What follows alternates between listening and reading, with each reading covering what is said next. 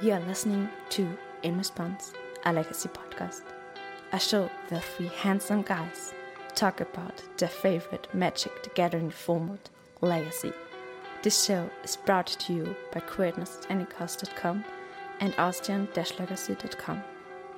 You can support the show at patreon.com slash response underscore legacy. And now, lean back and enjoy.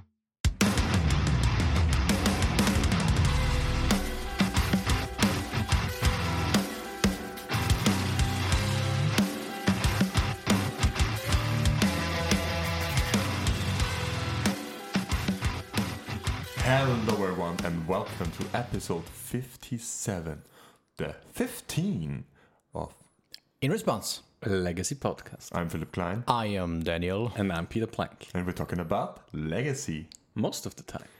Whoa, this time we are back together. As usual.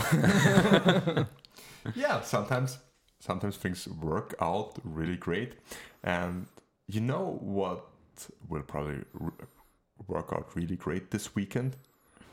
The Austrian Legacy Masters. you don't say. Is it finally the time that we can sling cards? Oh yeah, this weekend we will start uh, today with the uh, Legacy warm up that will get streamed, I think, on 6 p.m. Central European Summertime on twitch.tv slash Austrian underscore legacy. And tomorrow we have our European Legacy Masters qualifier on 11 a.m. Central European Summertime on twitch.tv slash Austrian underscore legacy. And to round it all up, also on Sunday, another event. The uh, we call it the Legacy Classic, also on 11 a.m. So, Perfect. would be great to see you in the chat on Twitch. Mm-hmm. And eh, go eh, ahead, Daniel. yeah, I just uh, what I what I wanted to say is I'm so excited because I actually didn't think it would happen, but we are really fully booked. Oh my god, this is We are- so insane. all our seats are taken. We are limited in space, unfortunately, because we only have our small little. Well, it's not that small, but we have only our local game store. We don't have an extra Venue. location or venue, unfortunately. But for this, we are completely booked. Actually, and that's why I'm so insanely hyped this time because the fact that we are uh, 64 people and fully booked means that maybe we can do it bigger next time. Can be.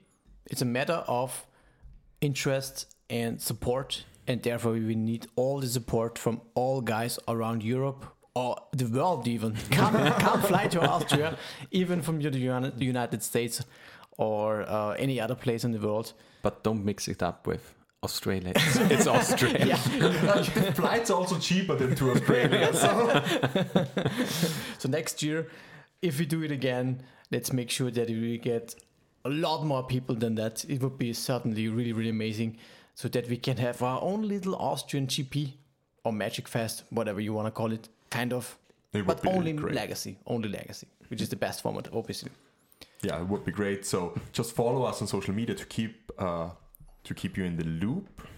Um, follow us on on on our podcast, response underscore legacy, and also on the Austrian Legacy League, Austria underscore legacy. And watch the stream. Tune in, subscribe, and follow us along our journey. And speaking of sponsoring, we have to thank our patrons, Christian Neutz, Matt Duncan, and Moritz. Moritz Eichmeier. Thank you very much for supporting the cast and also supporting the Austrian Legacy Masters. So, Peter, you had an idea for an episode. Yeah, I had a completely new idea how to. Insane. It's insane. But I wanted to talk about the Something 15. no, we, we were wandering around topics and what can we bring to the cast that can be enjoyable for our listeners. And basically, a big thing when you go to any tournament and with the Austrian Legacy Masters ahead of us it's for for a lot of us. How do we sideboard? What is a sideboard? And what goes into a sideboard? It's a good question for some people. What is actually a sideboard? what? I only play burn. I don't know what to do. I, I mean, basically, if you go uh, come from a different standpoint, and usually nowadays, if you co- come from kitchen table or casual play to to any sixty card formats, they are not sixty card; they're seventy five card formats usually, um, and now you have a sideboard. And in EDH or something like that, you ha- you have to have a lot of flexible cards in your deck that can answer everything. And in Legacy or in any- any 60 card format, you can put cards that are not really relevant to a lot of the field into the sideboard because you don't need it for every matchup. And then you get to use for game two and game three your additional cards in there. And I, for, for myself, constructed a little bit of a, a table uh, where I categorized the cards that go into the sideboard. It's if you want to talk about like a conceptual framework of cards that can Yeah. be put into place to to get into the deck. So I for myself categorize basically into three main groups and one small little group Yeah. which isn't really that big because it's uh, really only for wish targets and for cards like Imperial Recruit, uh, uh, Recruiter of the Guards, because they're silver bullets that come out from the sideboard. Land, uh, how's it called? Crop rotation is another card that gets silver bullets out. But the three main card types, basically for myself, are hate card, interaction cards, and threats that go into the 15 cards. Yeah, I think overall this is a nice way of establishing, let's say, uh, a general picture of like uh, when you tackle want to tackle a, a specific format or more specifically uh, a specific meta game, you want to make sure that you know which cards are good against which kind of decks. So you could like categorize all the different decks and then depending on on on on the function of each cards um, assign it, it a category as you did and then you can um, kind of have a little bit of a better overview and what cards you were probably missing against certain matchups or what actually uh, what kind of cards you actually need against certain decks for example. And it is sometimes a, a little bit of an let's say over um, a, a better overview of, of, of different uh, decks or meta games in general when you look at like that that you did. And i personally like that because it gives you an easy answer or let's say an, an easy hint when you when you for example have your sideboard open you have 14 slots and you can't figure out the 15 slots. This is oftentimes the case where you think okay what actually do i need? Then normally what you do is you go through what kind of matchups you have i don't Yeah. know there's this deck do i have enough cards against this deck? Uh, and there's this deck and whatnot. It is one possibility but overall it can you can get lost sometimes into the details and you tend or some people tend to overthink certain situations against different decks and then you think okay ah, i need another surgical against control for extracting their Uro or something like this you know? I mean this is one example and if you would categorize it like that and then you have say okay i have two or three artifact hate cards i have two or three graveyard or combo hate uh, whatever, and uh, yeah, interaction cards. It is a nice, a nice um, way of getting into the direction that you might need. I, I think it is like to having an overview of, of the whole format or how to approach sideboarding in general, uh, a good idea. And here is also um, one really important aspect is to know your role in the in the in the matchups uh, uh, from your deck, because your your sideboard slots vary greatly if you're faster or if you sl- if, if you play a slower deck. Then suddenly um, you don't need that much cards for that specific matchup, and then you can shave or have some overlap in your sideboard. So um, knowing your role with your or, or your pace that your deck usually plays out is an important aspect in building your sideboard the right way. Yeah, for example, I'm a little bit into like creating something for for a usual legacy deck, and therefore you have to very differentiate how the deck plays. Is it a tempo deck? Is it a slow control deck? Is it a little bit more of a mid range deck? Is it a combo deck? Is it a prison deck? The elements of the Is deck. it blue? Is it blue? Is it non blue? It's very very different there because like if you are a combo deck, you don't really have like a lot of interaction with the opponent's board in a case that you want to create a cr- advantage for yourself you only want to solve problems most of the time that you can get your combo through so the cards and uh, the use cases of those cards are very very different and therefore the sideboard has to look very very different That's why we see um, so many strange cards in, in this in the sideboards. Yeah. And sometimes it's even correct when you figure out your whole sideboard that, you know, uh, I often hear when, when talking to people when they build the sideboard, when when when uh, a certain card comes up or when they look at different deck lists, they think, but this card is only for this matchup. You know, for example, I don't know. Let's say um, you wanna have I don't know a null rod only for I don't know eight cast or whatever. cast, yeah. For example, it just looks rather limiting. Then they would typically think, okay, no, I might swap it out for maybe I don't know wear tear or whatever. There's more um, like applications uh, for yeah, it. it's more broader. But more often, this is actually not correct because you need to think of what you said, Philipp, is what is your role and what is what is the strategy of your deck and what is your weak point. And it might be that uh, for given meta game that you have to face, um, you only have one weak point that is maybe one specific matchup, and you have to tackle it with one card only for that. And even if this one card is a four off in your sideboard, this can be the case. For example, you could be any, I don't know, really strong combo deck that is capable of also maybe grinding. I don't know, and you can you can maybe have a lot of interaction to beat control decks and also beat aggro decks, but you lose to I don't know other combo decks. And the most combo deck, uh, the most prominent combo deck is for example Reanimator. You jam four Leylines just for for Reanimator, for example, Yeah. in the sideboard. This is one example, and for these kind of things, it just makes a lot of sense when you think about it. And this is not so obvious in the first place but having a little bit of an idea when you when you look at the different card and I think more on like okay what is like the general category and what is the general purpose of this card would make it more easily um yeah easier in in a lot of sense and therefore you can you don't lose yourself in your in in, in distinguishing in all these different cards then you have a discussion should I bring Grafdigger's Cage or Surgical or should I bring Leyline or should I bring Faerie Macabre? Yeah, these are all graveyard hits, you know. This is kind of Yeah. pretty much uh, easy to distinguish. this is of course a simple example, but Yeah, for example, one thing I want to do with this is like to have like a general idea of a sideboard. So you go over there like, okay, I usually or the typical sideboard has like two artifact hate cards, for for example.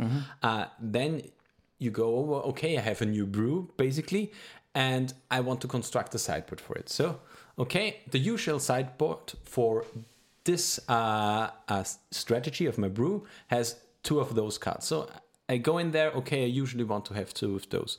So if you start brewing with a deck, you have a, a general idea how to construct your sideboard with those pieces. You pick out two of those, two of those. You want to have like one additional counter spell for for example uh, and and something like that so you can have an easier time brewing with your sideboard because like sideboarding for brews and creating sideboard for brews can usually be hard as and for example a lot of guys do like uh, I, c- I think it's called the elephant Elephanting. yeah, where you go yeah. from 120 cards down to your 75.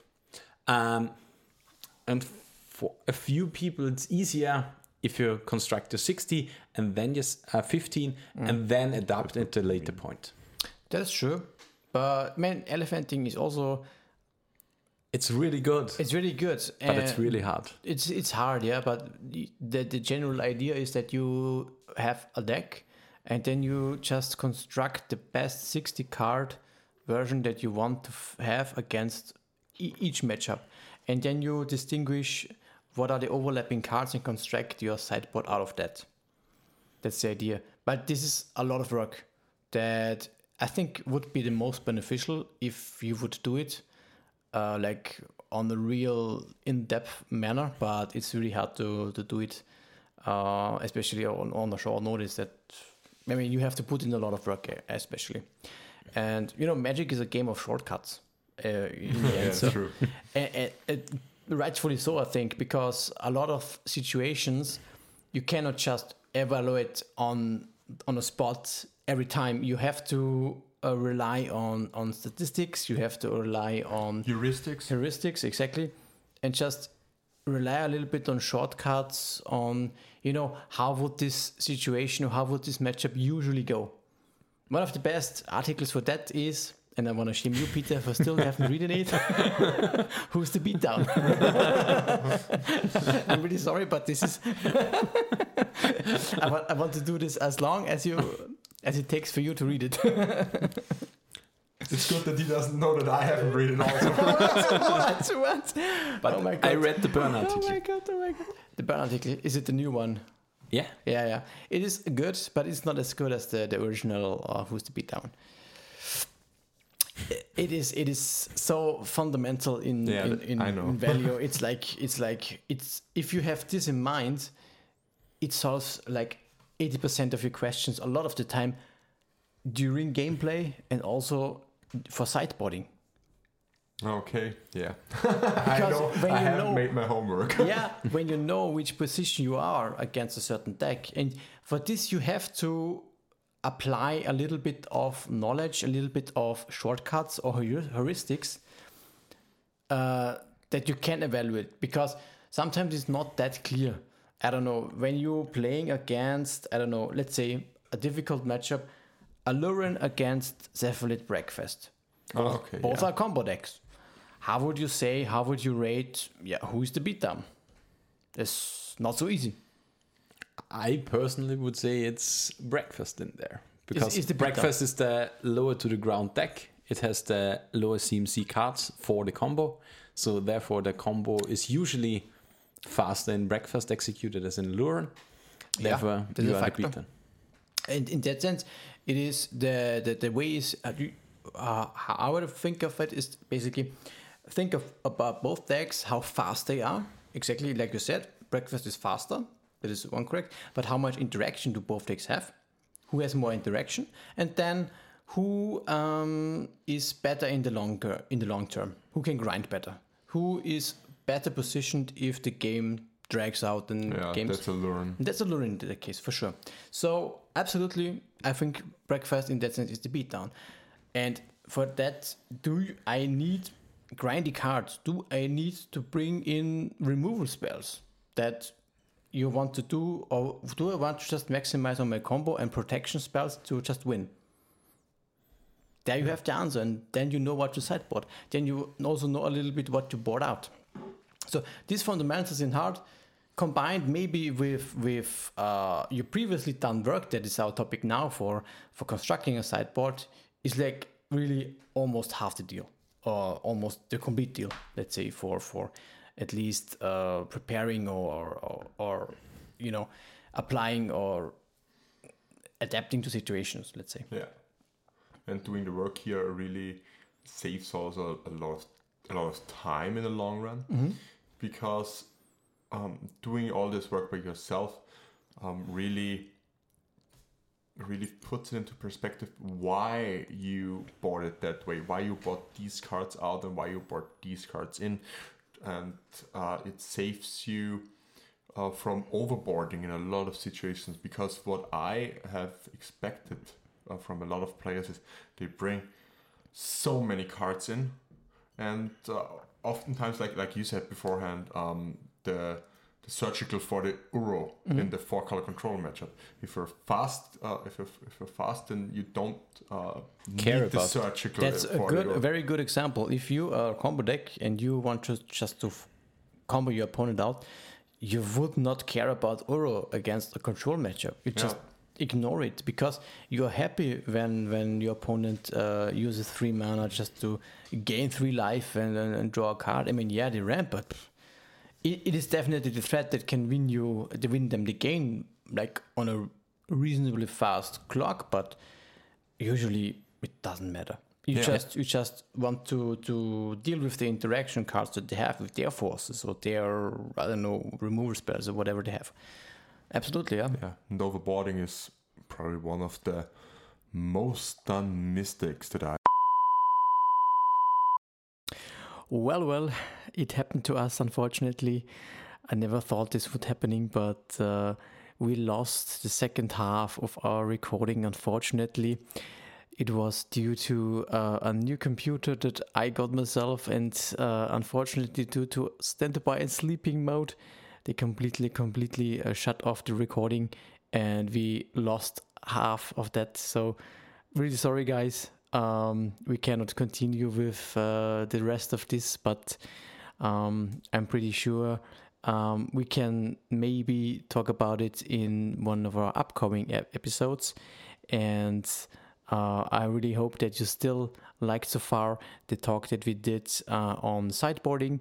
Uh, it would be good to know a little bit on what you liked about it and what not, maybe uh, what we could improve. Uh, besides, of course, keeping keeping the recording, but um, making sure that um, we entertain you guys as, as much as possible and have the content that you would like to listen to. So I'm really sorry again for that, but uh, we will do uh, better next time.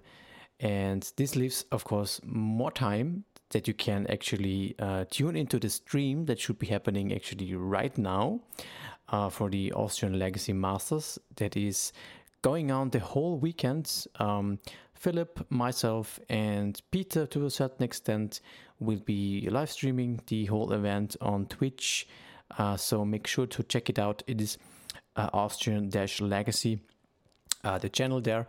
And besides that, of course, make sure to follow us on our social media. It is at un- underscore uh, response underscore legacy everywhere and all the social medias. And yeah, besides that, I can only say see you next time in response. The end.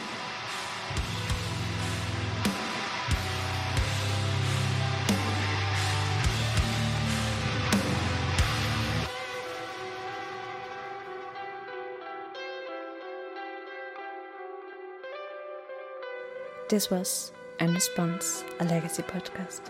If you enjoyed the ride, feel free to support the show by following, leaving a review, or subscribe on patreon.com slash response underscore legacy.